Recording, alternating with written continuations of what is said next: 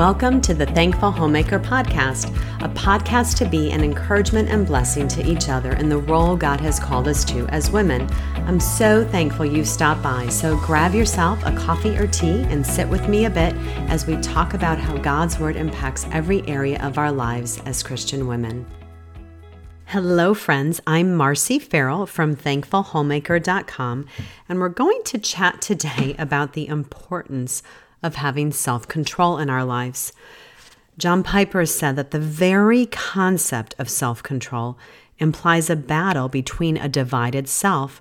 He said it implies that our quote self produces desires we should not satisfy, but instead control. We should deny ourselves and take up our cross daily, Jesus says, and follow him. That's from Luke 9:23. Daily, our self produces desires that should be denied or controlled. And he continues on and he says, when we really see and believe that God is for us by grace through Jesus Christ, the power of wrong desires is broken. Therefore, the fight for self control is a fight of faith. It always comes back to the gospel, my friends, right? The same faith that saved us is the same faith that sustains us. It's Christ who saved us, and it's Christ who sanctified us. So we know the need for self control is clear in God's word. There is much said about it. We live in a world where we're tempted daily to overindulge and live outside our boundaries. We live in a world that's dominated by self. We have self centeredness, self pity, selfishness, self deception. Wayne Barber shares, he says, What's the middle letter of the word sin? What's the middle letter? What's the middle letter of the word pride? Now you take those two things out, which, by the way, the cross does then you don't even have a word.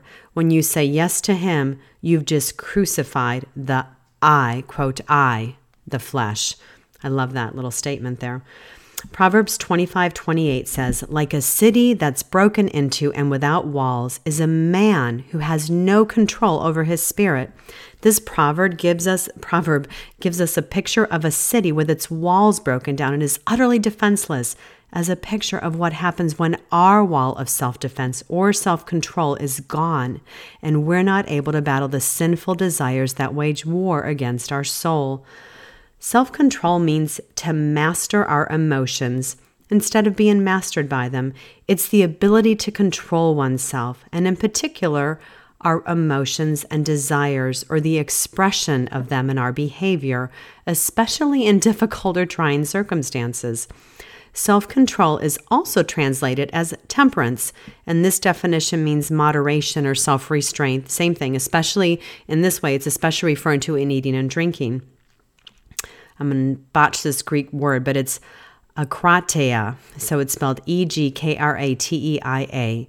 And this is the translation from Galatians 5:22 or I'm sorry, Galatians 5:23 where we're talking about the the fruit of self-control as a gift of the spirit. So that comes from the en in the in the word means in and then the the last part kratos means the power to rule. So the stem of that word krat, the K R A T in the akratia, it speaks of power or lordship. So as I'm getting to all this, it means literally a holding oneself in or the ability to take a grip of oneself. So as I say this, right away, like my mind came to our familiar modern slang expressions where we say to get a grip, right? So, agratia, self control, refers to the restraining of passions and appetites that originate from our old self, all right? And I shared this before where we see it also translated as temperance in some translations. It's also used, the same word, the akratia, in Acts 24 25 where it says, And as he reasoned about righteousness and self control and the coming judgment, Felix was alarmed and said, Go away for the present. When I get an opportunity, I will summon you. And in 2 Peter 1 6, but I'm going to read all the verses. Um, actually, I'm going to start 2 Peter chapter 1, verses 5 through 9. But keynote here, the word self control is used in verse 6. So starting in verse 5 of 2 Peter chapter 1, he says, "For this very reason make every effort to add to your faith goodness, and to goodness knowledge, and to knowledge self-control, and to self-control perseverance, and to perseverance, godliness, and to godliness, mutual affection, and to mutual affection, love. For if you possess these qualities in increasing measure, they will keep you from being ineffective and unproductive in your knowledge of our Lord Jesus Christ. But whoever does not have them is nearsighted and blind, forgetting that they have been cleansed from their past sins. The Greeks used this term especially to describe one who had his sexual passions under control. But the New Testament extends the meaning to all areas of life where the discernment between good and evil is important. Think 1 Thessalonians 5 21 22, where it says, But test everything, hold fast what is good, abstain from every form of evil. So in the ancient days, Self control characterized athletes who desire to be self disciplined, especially in their quest for victory in the Olympic Games. And I think these verses in 1 Corinthians will come as a remembrance to most of us as I read through these. So 1 Corinthians 9 25 through 27 tells us, Every athlete exercises self control in all things. They do it to receive a perishable wreath, but we and imperishable. So I do not run aimlessly, I do not box as one beating the air, but I discipline my body and keep it under control, lest after preaching to others, I myself should be disqualified. So Paul, the apostle Paul here in those verses in 1 Corinthians 9, 25 through 27, he's comparing the attitude believers should have here to win the prize. Athletes compete to win a wreath that is perishable, but we do it to receive a wreath that is imperishable. We are destined for eternity as believers. I think that that's a thought that slips our minds quite often, and I know I get caught up in the temporal. So Paul's running and boxing in 1 Corinthians chapter 9 that I just read are not based on self-effort, but they are empowered by the Spirit and grace based. Let me continue reading a little further in Corinthians because he reminds us in 1 Corinthians chapter 15 verse 10 he says by the grace of God I am what I am and his grace toward me was not in vain. On the contrary, I worked harder than any of them, though it was not I, but the grace of God that is with me. So, the Greek word for worked harder, or we might see it as labored in some translations, means to grow weary, tired, exhausted with toil or burdens of grief. It's bodily labor. Paul is ascribing even his labor to the grace of God.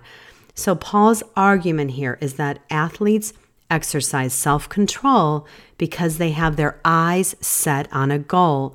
And to achieve that goal, they have distractions to avoid and disciplines to implement. All right.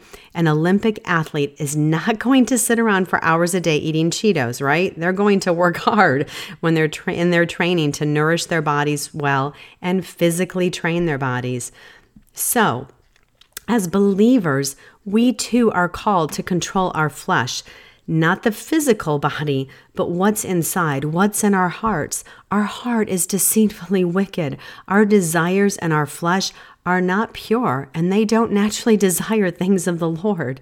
So when Paul is talking about self control here, it's allowing the Spirit to take control. So we will walk with and by the Spirit. And when we are empowered by the Spirit, we can, by the grace of God, have victory over the desires of the flesh and not act on them. If we are in Christ, I'm going to come back again. If we are believers, those of us who have repented and put our faith and trust in Christ alone for salvation, we have been crucified with Christ. Galatians 2:20, think right there, right? And sin no longer rules over us. We are dead to the power of sin. I really encourage you to take some time to read and study and meditate on Romans chapter 6 here. So Galatians 5:16 tells us to walk by the Spirit. There's a battle going on inside of us, ladies, our corrupted fallen nature versus the work of the Spirit of God in our lives. But be reminded and hopeful that we've been made new. If we are walking, which shows activity, we're being active, right? We will live by the Spirit and keep in step. Jesus didn't die for us so we can just do what we want to do or to just live to please ourselves. I, I know when you talk about a subject like self control, and I'm giving this a lot of backstory so you get a good understanding of what the meaning of the word is here.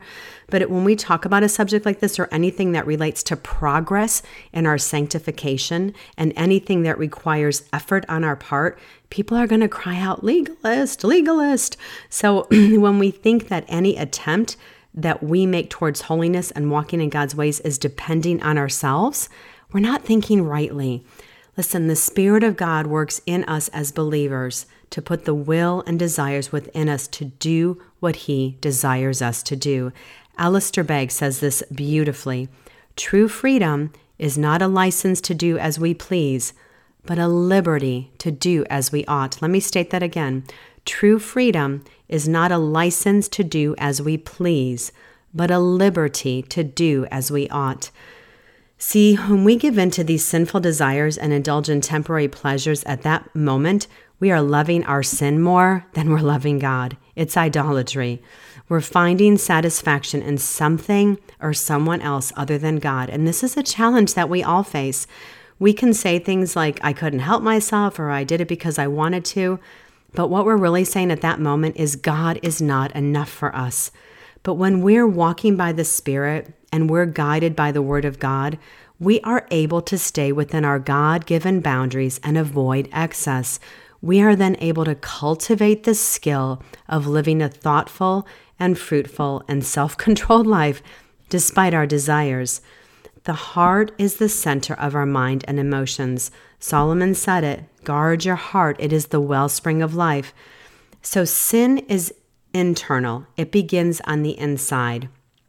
If I've acted externally in a sinful way, it's because it started on the inside. The enemy of our souls is within us. So, just as the athlete, if he stops exercising, he's going to dis- decrease in strength and endurance. Our spiritual life is also not static. If we're not progressing forward, we're going to be moving backward. We're going to lose strength to fight the flesh. We need to discipline ourselves in our time in the Word. We need to take time to study the Word of God. This is an area to exercise self-control in. Paul says in 1 Corinthians 9:27, "I beat my body and make it my slave." Listen, I don't always feel like reading my Bible because it takes work. And, uh, you know, really easy. If I just say reading a magazine or a novel is a lot less labor intensive and probably a lot less convicting, right? But if I'm going to discipline myself for godliness, I need to do what I know I ought to do. Luke 9:23 reminds us, if anyone would I'm sorry, Luke 9:23, let me try that again. Sorry ladies. If anyone would come after me, he must deny himself and take up his cross daily and follow me. So, the quality of self control is one that's important in every season and area of our lives. It's not just for spiritual leaders, but as Titus 2 3 through 5 states, the older women are told to model this virtue and to teach it to the younger women. And if you read through Titus 2, it's not just the older women, but Paul advises the older men, the older women, the younger men, the young women. We're all to exhibit self control. So there isn't a stage of life where this ends. Let me read Titus 2 3 through 5. It says, Older women likewise are to be reverent in behavior, not slanderers or slaves to much wine. They are to teach what is good, and so train the young women to love their husbands and children, to be self controlled, pure, working at home, kind, and submissive to their own husbands, that the word of God may not be reviled. Jerry Bridges, favorite author of mine, has a helpful book called The Fruitful, Fruitful Life where he takes a different fruit of the Spirit and works through it in each chapter. The chapter on self control was such a great help to me in preparing in my time today. And I love sharing good resources with you all. And this is one to put on your to read list if you haven't yet. So, but this is a topic that's so important in our walk as believers. If we don't have a sound mind as we're not able to love our husbands or children when they're not lovable.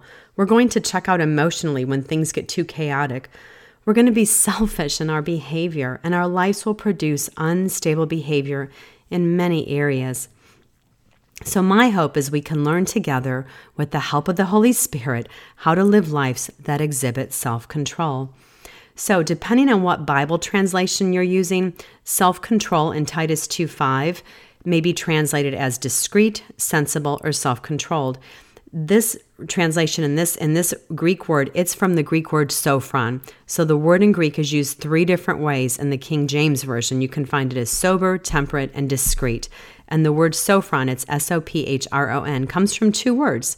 So the first word so, S O from sozo means to save or from saos, the end part, which means sound, and then phren, P H R E N, which means mind. I'm going to put this all together so it makes sense, so bear with me. So, sophron, S O P H R O N, the translation of self controlled in Titus 2 5, means having a saved or sound mind. It means to have sound judgment, common sense, and right priorities. Jerry Bridges says about sound judgment, and it's a long quote here, but it's good. So hold on, and I'll put it in the show notes too. He says, Sound judgment enables us to determine what we should do and how we should respond. Inner strength provides the will to do it. Both sound judgment and inner strength are thus necessary for spirit directed self control. Sound judgment is critical to the exercise of self control. It enables the godly person not only to distinguish good from evil, but also to sort out the good and the best. Sound judgment enables us to determine the boundaries of moderation in our appetites, desires, and habits. Sound judgment helps us to regulate our thoughts and keep our emotions under control. But sound judgment alone is not enough to enable us to practice self control. Inner strength is also essential. All too often, we know very well what to do, but we do not do it. We allow our feelings or desire to overrule our judgment. Ultimately, self control is the exercise of inner strength under the direction of sound judgment that enables us to do, think, and say the things that are pleasing to God. End quote. Jerry Bridges shared how the grace of self control affects so many aspects of our lives that I wanted to make it practical, practical for us as women. And I broke it down into areas that we may be prone to struggle being mastered by Christ.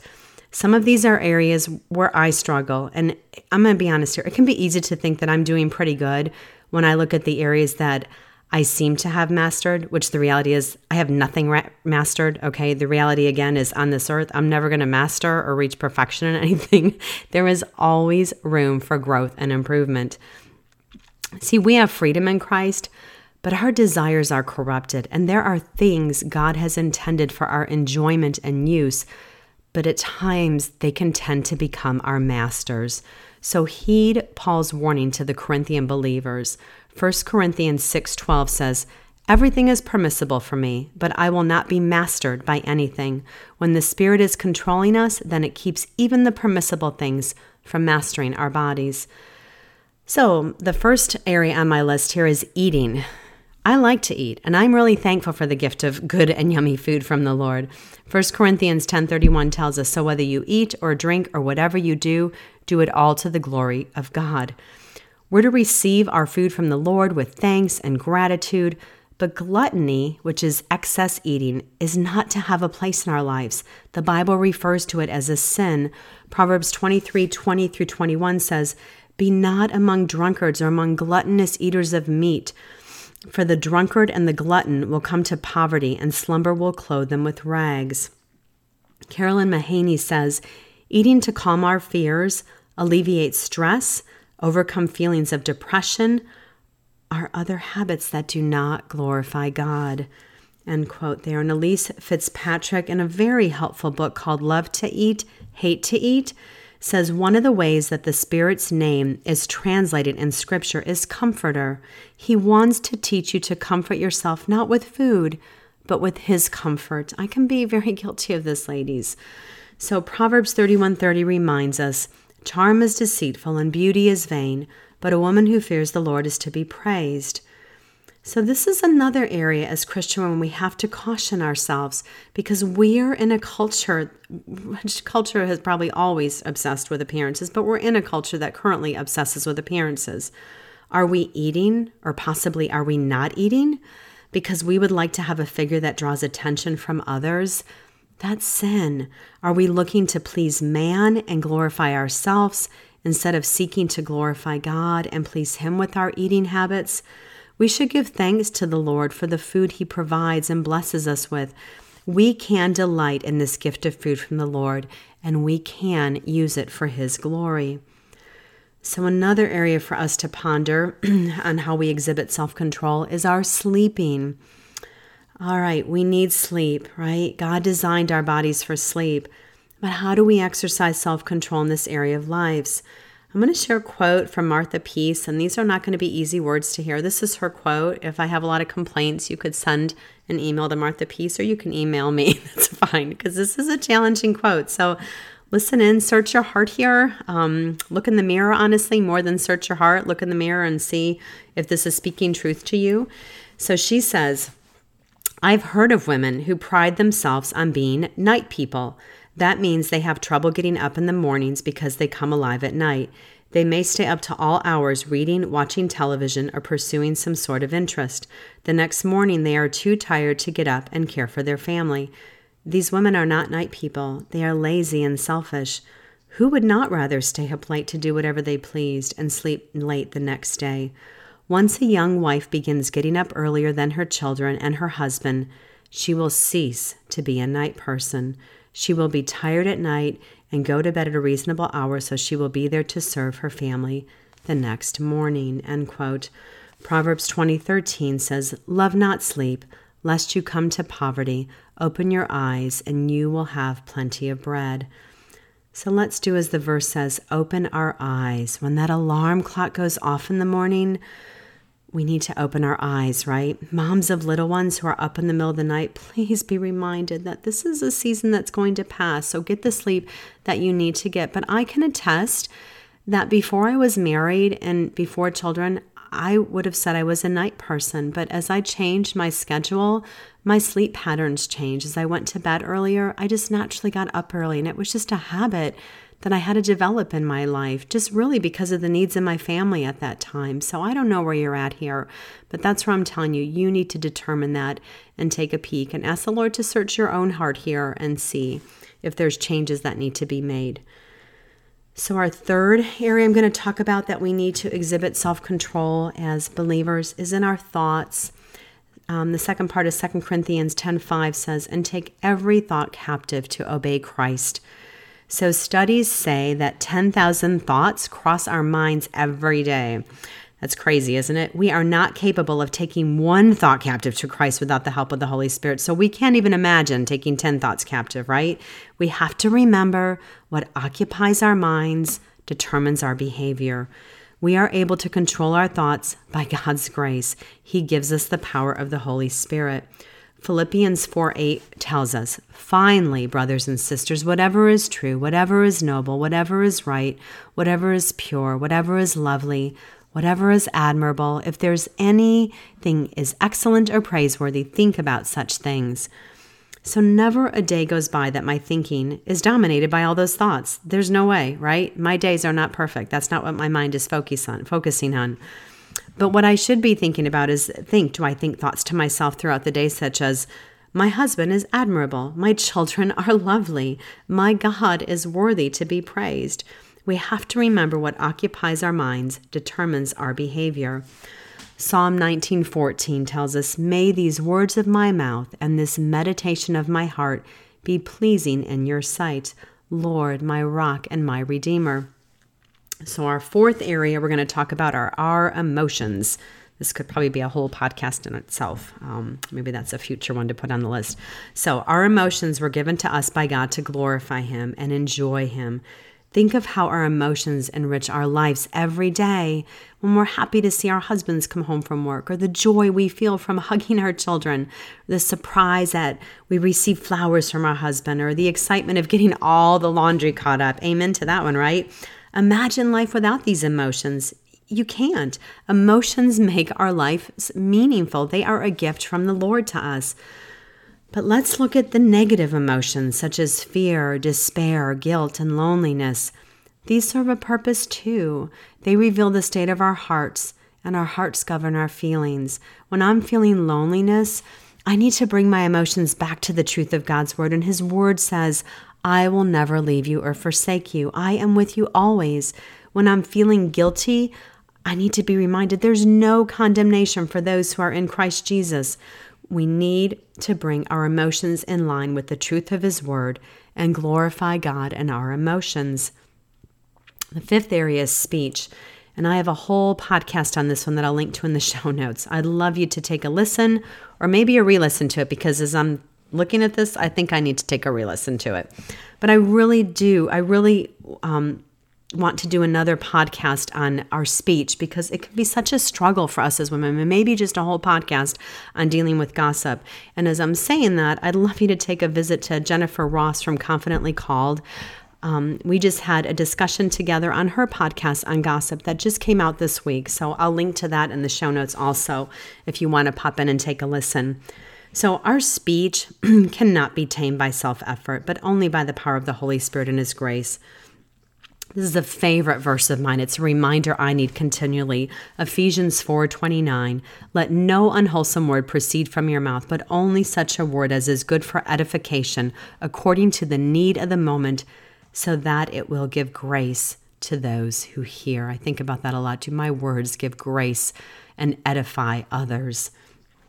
So let me give you Carolyn Mahaney's paraphrase of this verse. She says, let no unwholesome word proceed from my mouth, but only such a word as is good for edification, according to my husband's and children's need of the moment, that it may give grace to my husband and children.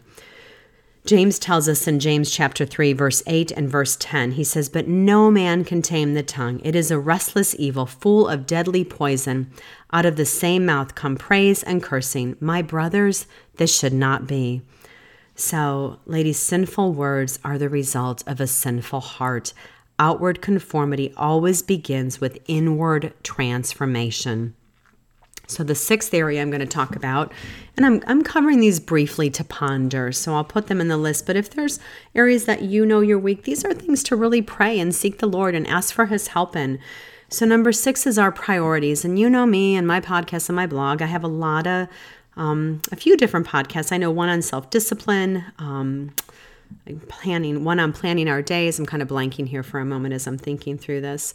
Cleaning schedules, different things that I have on there. Really, priorities as wives and mothers. That seems to be a, a huge basis for my blog. But so let's talk about our priorities a little bit. Ecclesiastes 3:1 tells us, "For everything there is a season and a time for every matter under heaven." We need to evaluate priorities in each new season of our lives. There may be things that we're just not able to participate in at this season of our lives, but there may be a time when we can. Ask yourself if this is a good thing at this moment in my life. Seek the Lord for His agenda for your life right now. We need to choose what is best, and it may mean saying no to opportunities that are good, but they are not what is best, maybe just at this time of our lives. So, self control in this area helps us to discern and carry out our priorities. Seek your husband's guidance, ladies, if you're married. They know us better than anyone or anything else on this earth. Our the seventh area we're going to talk about is our time. So how do we spend our time, right? Ephesians 5, 15 to 16 says, Look carefully then how you walk, not as unwise, but as wise, making the best use of time because the days are evil. So, asking again, how do we spend our time? Do we spend it efficiently? We're to be reminded that we have enough time to do what God wants us to do. And our number one priority should be daily time with the Lord, because if we don't spend time with Him, this reveals a self sufficiency problem. We're saying to God, I can do this on my own. So ponder some things. Are we involved in things we shouldn't be involved in? Do we squander our time? Do we waste our time? One way to see how we spend our time is to log everything we do for a week. You can find free printouts online to do this, even which is the days and the hours of the day.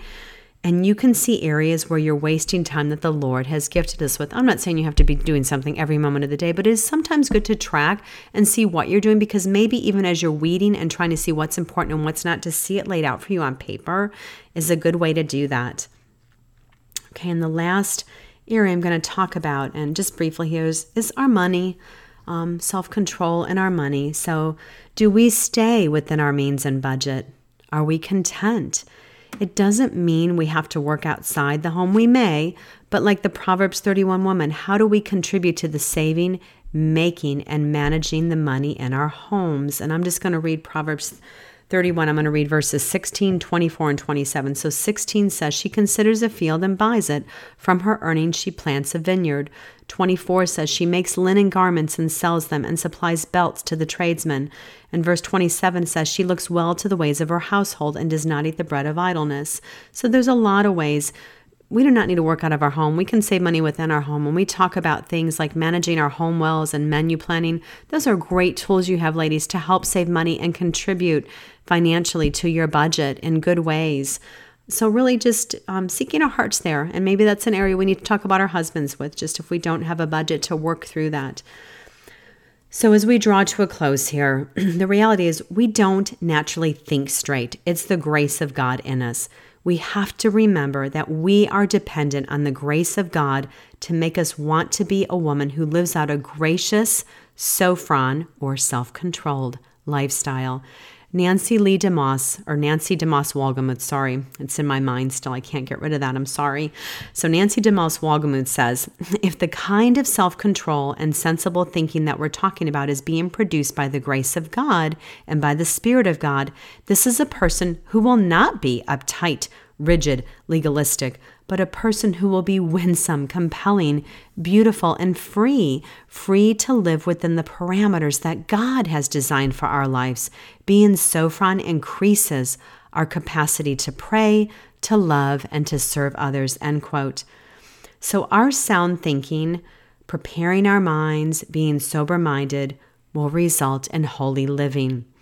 As believers, we all desire to live out holy lives that are pleasing and glorifying to God. This takes discipline. We need to be continually preparing our minds for action, guarding our thoughts, and being aware of the allurement of temptation and worldliness so that we can live holy lives because our thinking is sober minded. We need His grace, ladies, to grow in this area of self control. This is not a theology of works because no amount of self control can make us more righteous and therefore acceptable before God. We are accepted to God through Jesus Christ because of his death and resurrection on our behalf. So I start where I began the podcast with the gospel. The Christian way of self control, it's not just a life of saying no to things. We say no, but in a certain way because we say no by faith and power and joy in our risen Christ. There's a huge difference between worldly self control and godly self control. And that difference is who gets the glory? Is it Christ or us? If our self control is because of the work of Christ's power within us, He will get the glory. God does not leave us here alone. Not only do we have the Holy Spirit, but just another reminder we have one another. We have other brothers and sisters in the faith to spur us on to love and good deeds. So let's look out for one another. When the Word of God has grabbed hold of our affections and His grace and His goodness to us, the ways of the world will have no appeal to us. So, my prayer for us today is that Christ may be our all in all. We're in a battle, but our victory is assured. So, we may live self controlled lives and walk by the Spirit, right? Jesus is enough always. So, ladies, thank you for your time today. And as always, you can find the show notes and the resources mentioned over at my little home on the web at the blog, thankfulhomemaker.com. And if you enjoyed the podcast, always I ask you, please share it with a friend. I would love that, or two, a friend or two. And if you haven't yet, I'd love you to leave a rating and or review on iTunes. It is a huge help in having others to find the little podcast out there too. So I so appreciate it. Have a blessed week, my dear friends.